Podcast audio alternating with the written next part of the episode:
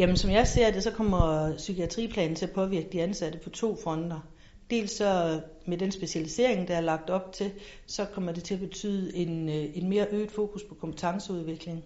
Og det betyder for den enkelte, at man skal kompetenceudvikle sig, måske i en anden retning, end man tidligere har gjort.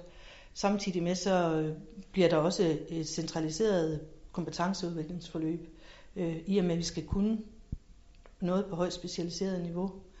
Så kommer det til at betyde, at øh, det planen lægger op til, det er, at man centraliserer psykiatriens tilbud, og derfor vil der være nogle ansatte, som måske skal arbejde på andre steder, end de tidligere har været vant til at møde ind og, og forrette deres øh, tjeneste på.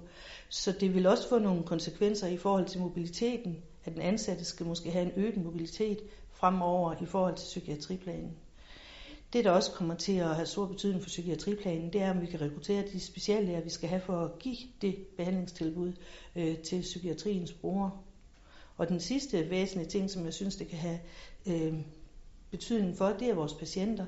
Det er, når man centraliserer de her tilbud, kan man, er det så et reelt tilbud, øh, psykiatriens bruger, i og med, at øh, patienterne også i højere grad skal have en større mobilitet i, at de skal flytte sig ind til behandlingstilbudene, hvor man i højere grad øh, kører ud til patienten, og mødestederne, man skal have, bliver også øh, placeret andre steder, end hvor man har. Så fordi vi er en større og udbredt region, altså en region, der har, har store flager, hvor man ikke har, har sådan sygehuse generelt, så kan det være, at vores patienter skal til at flytte sig et andet sted.